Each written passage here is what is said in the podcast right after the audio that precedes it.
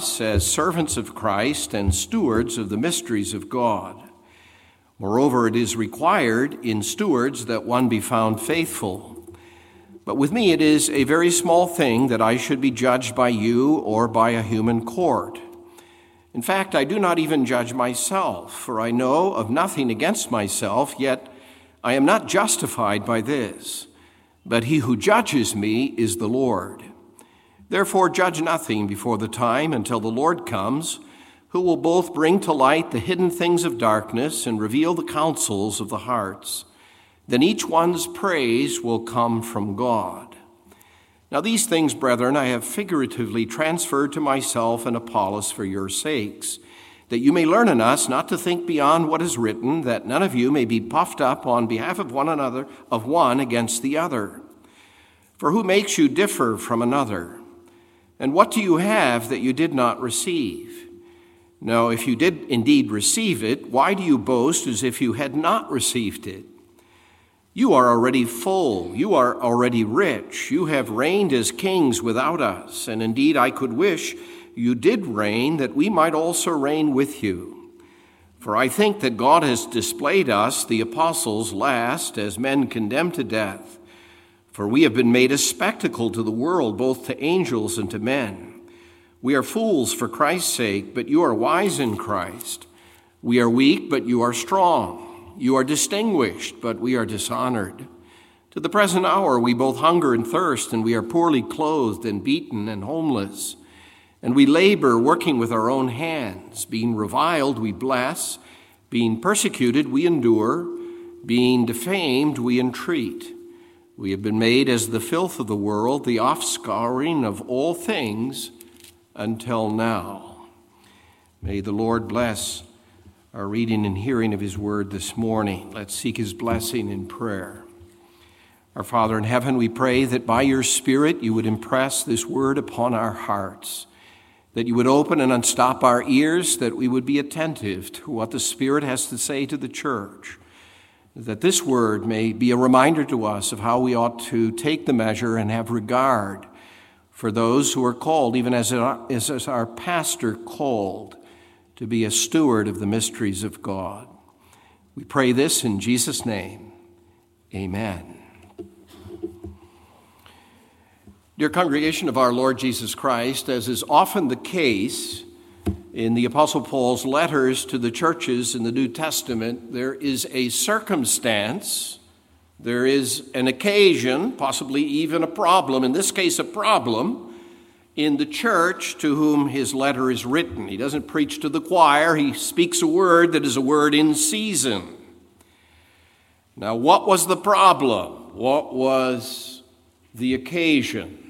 Well, it seems that in the Corinthian church there was a bit of rivalry, not so, among, so much among Apollos, Peter, the Apostle Paul, and others who ministered the Word of God in their midst, but within and among the members of the congregation regarding, you might say, who of them is the greatest? They were taking the measure of their preachers by what the apostle describes as foolishness or worldly wisdom. There was a faction in the church who said, We love Apollos, he's our man. That's a preacher after my desire. Others were saying, No, not Apollos, Peter, he's the one. We are of the faction in the congregation that prefers Peter to Apollos. Others, very impressively so, said, Well, we're followers of Christ. There was a division in the congregation occasioned by their estimation or their taking the measure of their preachers. Now, I think that's still true today. I read an article not many years ago by Carl Trueman entitled The Cult of Celebrity. And he lamented the fact that in the Church of the Lord Jesus Christ, we measure our pastors by worldly standards. Now, at this season of your life as a congregation, brothers and sisters, I'm sure you're giving your thoughts over to your beloved pastor, Pastor Joling. And you're taking something of what might be called an assessment, a measure of why it is that you care for him and what it is in him that you regard as something for which to give thanks. So, this is a word in season. It reminds you of something that your pastor told you when he began his work, embarked upon it by God's grace and calling some years ago. And it is this you should regard your pastor as a servant of Christ and as a steward of the mysteries. That should be the paramount template or litmus test by which you take his measure, if you take it at all. Now, you know how, it is with preachers. My father used to say that his dad, who was a Dutch immigrant, uh, in the Dutch, they had some kind of a saying to the effect that the minister is an itching post. You know how it is, horses used to be tied up at the, the shop or wherever you were going, and they would sometimes use the post as something to scratch their itch.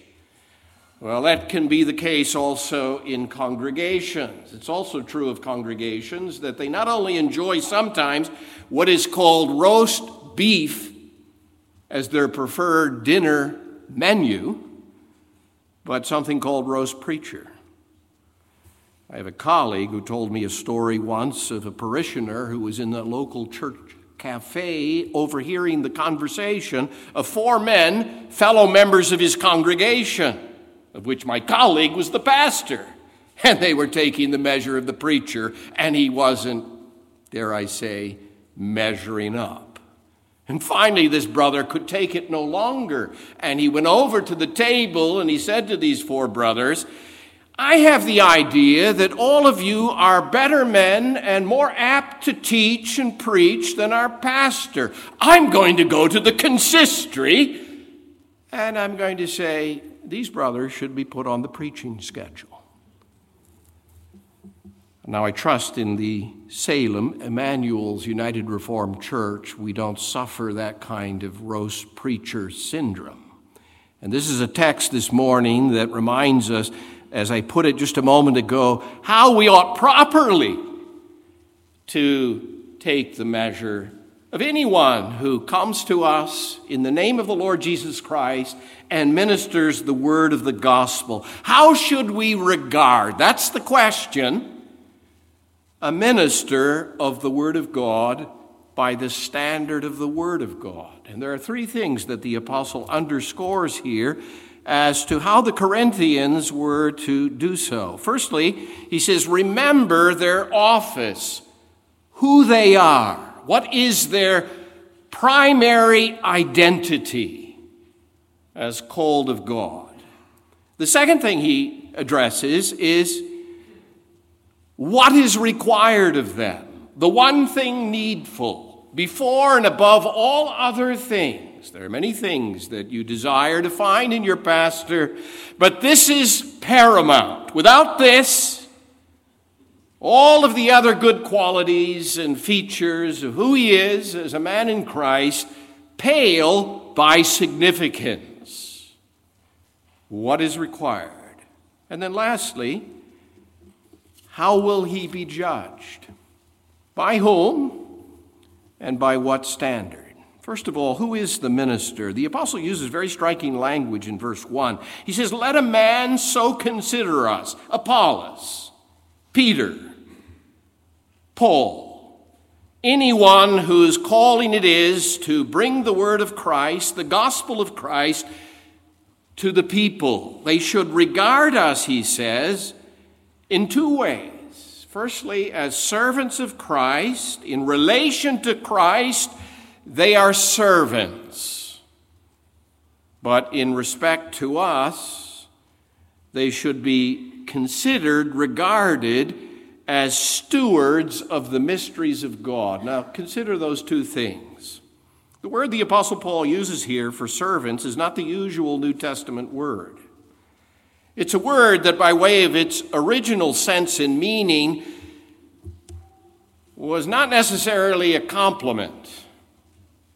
It probably best is rendered, even literally, into English as an underling, a fellow or a person who is at the beck and call of another, in respect to whom they're not the VIP, he is. As a matter of fact, the word for servant was used of slaves who would row these big ships across the Mediterranean. Sometimes they were triremes, that is, they had three, uh, you might say, levels of rowers. And the least of the least, the bottom tier, the basement slave rowers, were, this is the word, servants. I have a son, only one son, our eldest, who, after he graduated from Dordt College, took a job temporarily for a year, and he had the lofty title of project manager. He worked for a law firm and a particular lawyer. And I asked him once, Well, what is it, Joseph, that you're called upon to do? Anything and everything, he said. I'm a lackey. I'm like a busboy at the restaurant. I'm like a dishwasher in the kitchen. I'm a, as they put it colloquially, a gopher. I do the bidding, whatever it is, great or little, of my master. Well, so also with ministers. Christ and Christ alone is at the center. In relation to Christ, he's an underling a servant. That's why Paul can say elsewhere to the Corinthian church we have this treasure that is Christ and the gospel, that is ours in Christ, deposited by my choosing in a jar of clay. It's the kind of pot you would buy at a Dollar General store. I once had it that our home was robbed, our broken into on a Sunday afternoon when we were at a fellow member of the congregation's home for lunch. And uh, I was puzzled as to why they stole our TV and some other things, some jewelry, and they rumbled through our my sock drawer. They're strewn all about. I said to the detective, I said, what, what were they doing digging around in the uh, sock drawer? Oh, he said, that's where people hide their jewels. Thieves, and this was a professional thief after he was subsequently found out, they looked there first, the most unlikely place. So, I'm not saying anything unkind here about your pastor. I'm saying this about all pastors, myself included. As compared to the treasure, who is Christ, and the good news of his saving work for his people, the pastor should be regarded, and therefore you are being worldly, you Corinthians. When you elevate Apollos because he's such a great speaker, when you make a big fuss about Peter because he's your preferred minister of the Word of God, all of your pastors throughout the whole history of this church, by God's grace, are firstly, as to their identity in their office, servants of Christ. But I quickly hasten to add, they are not doormats nor itching posts because they have a lofty responsibility. They are also masters of the household, stewards given a trust by the owner of the house the church belongs to Jesus Christ. He bought it with his own precious blood, and he's pleased to give to those who are his servants a big assignment. They're stewards, he says, of the mysteries of God. In Paul's language in his, God, in his epistles, mystery or mysteries have to do with what God has made known now to us in these last days concerning the Lord Jesus Christ and the way of salvation through faith in him the gospel. Of that gospel, they have been given a trust. There's a great book on preachers and preaching by John R.W. Stott called The Portrait of a Preacher. He says, One thing a preacher is not, he's not a prophet in the sense of he comes with a word other than that word which he's been given in the scriptures. He has to have a text because he's a steward of a word he did not invent, author, or conjure up from his own imagination. Nor is he an apostle. He's a steward of the mysteries of the Lord Jesus Christ that are provided for us in this word. So, day after day, Sunday after Sunday, he is obliged to come to you not with something that he invented in his study, but that which God first gave to him, entrusted to him in the scriptures and his assignment is to pass it on to you just as he received it, cutting no corners, adding no new chapters, not cluttering it up with the latest news or the current of the present day, but the old, old story of Jesus Christ and of him crucified. You see, that brings me to the second thing. If that's true, if the identity of a minister is that he's to serve Christ, to be an underling of Christ, entrusted with the word of the gospel, the mysteries concerning Christ, Paul uses very striking language. Verse 2 Therefore, moreover, on that account, it is required. This is not a suggestion. This is not wishful thinking. This is obligation. It belongs to the assignment of a steward that one be found faithful. Actually, the language Paul uses here is roughly to be translated the one thing that you need to look for and find in one who is a servant of Christ and a steward of the gospel is that he be a trustee, one entrusted, and faithful to his trust. Nothing but that, and that alone. The standard by which he is to be measured. Now, there are all kinds of other things that are important. That he loves his wife if married, that he cares for and manages his children well. Or how can you manage Christ Church if you're not faithful in the oversight of your own family? He's a man who loves the sheep because he speaks and ministers on behalf of the chief shepherd who loved them so much that he laid down his life for them. They're precious to Christ and therefore also to him. But his job description is, relatively speaking, kind of simple be faithful to your trust. Do that to which you have been called. As Paul says at the end of his life to Timothy, his spiritual son, you preach the word, not when it's convenient, when the sun is shining, but you be ready in season and out of season. In every circumstance and on all occasions, to bring to my people, because after all, what voice do the sheep hear?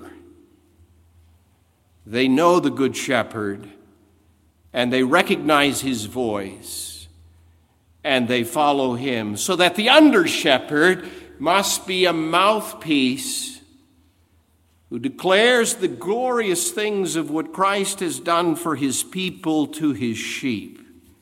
Striking that later in this epistle, in 1 Corinthians 9, Paul puts it this way For if I preach the gospel, I have nothing to boast of. That's not out of the ordinary. That's not by way of exception. That's not something for which I should be especially commended. I have nothing to boast of, for necessity is laid upon me. I am obliged to do this. This is a job requirement second to none. On this issue, there can be no disputing. Woe is me if I do not preach the gospel. For if I do this willingly, I have a reward, but it, if against my will I have been trusted, entrusted with a stewardship, what is my reward then? If I may put that in more practical terms, congregation, when you pray for your pastor, as I trust you do, and you desire God's blessing upon his ministry that it prove faithful. You pray that he would be the kind of pastor who is zealous, conscientious, as I happen to know he is, whose one desire is to bring to you the word that Christ first brought to him and with which he has been entrusted. The landscape of Christ Church is littered with pastors, ministers of the word, who don't get the one thing needful right.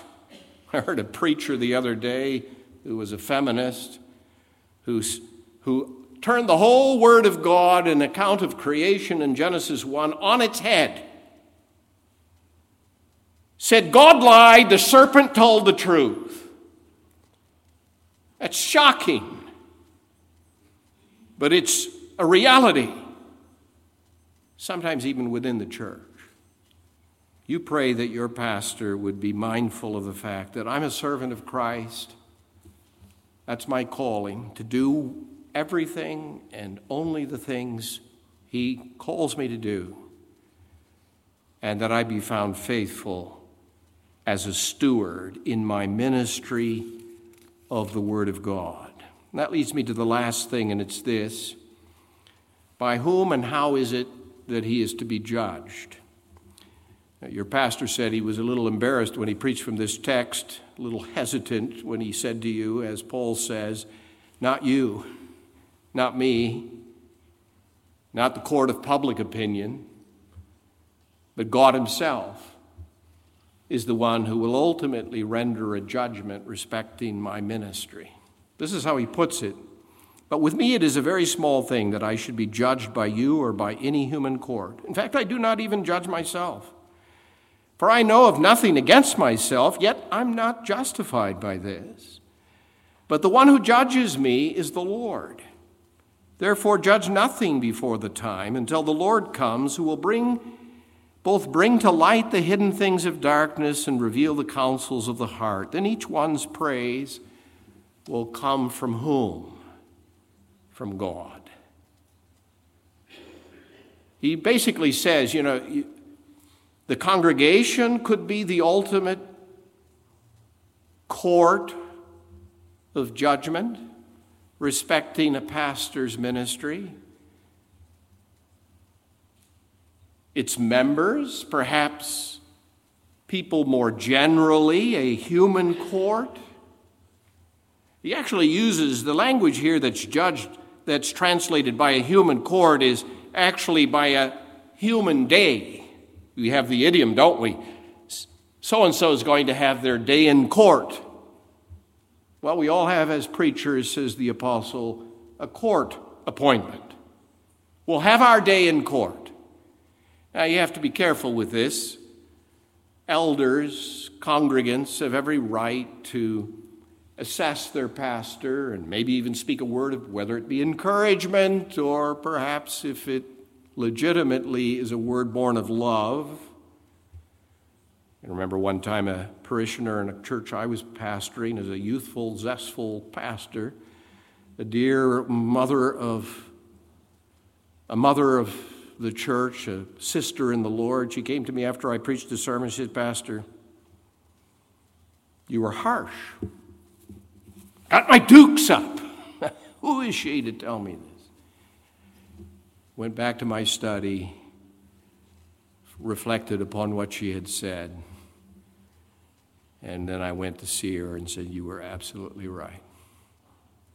You were spot on, as the English would say. I'm not suggesting, Paul is not suggesting. He rebuked Peter to his face when he went off the beaten track that elders have no role in measuring the pastor and his work and labor, or even congregational members. But be careful. Remember, he's not your servant, he's Christ's servant. It's not your word, but the word Christ gave him. And he knows, and you want to pray hard that he be aware of the fact that he answers ultimately to the one who called him to his holy office, who will ultimately take the measure of his work, whose words, Well done, my good and faithful servant, when spoken by Christ himself, is the one thing that really matters. You know what that gives to a preacher? Two things a holy fear a holy fear. He's like Luther. It's not safe to go contrary to the Word of God. I have to answer to the author of that word for what I have spoken. I don't have to answer to popular opinion, the current of the present day. I am in fear and in awe of Christ who is Lord of my conscience. But I'm also free I have a holy freedom in my presentation of the gospel from the fear of men, of congregational critics who really are not well motivated. I don't answer ultimately to them for the word that I've spoken.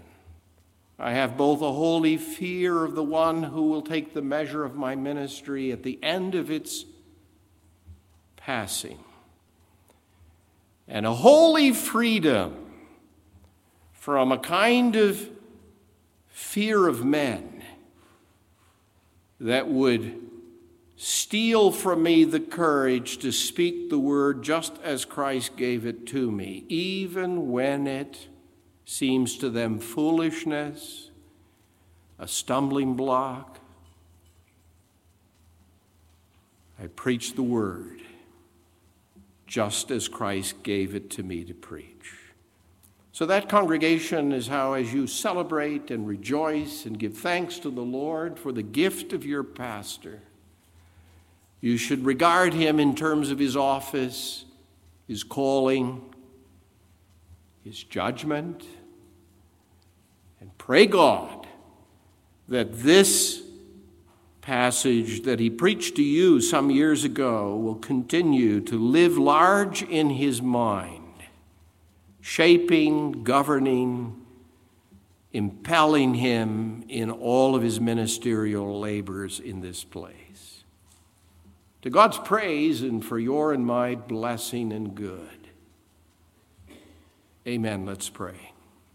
Our Father in heaven, we thank you for the gifts that Christ gives to his church in pastors and teachers.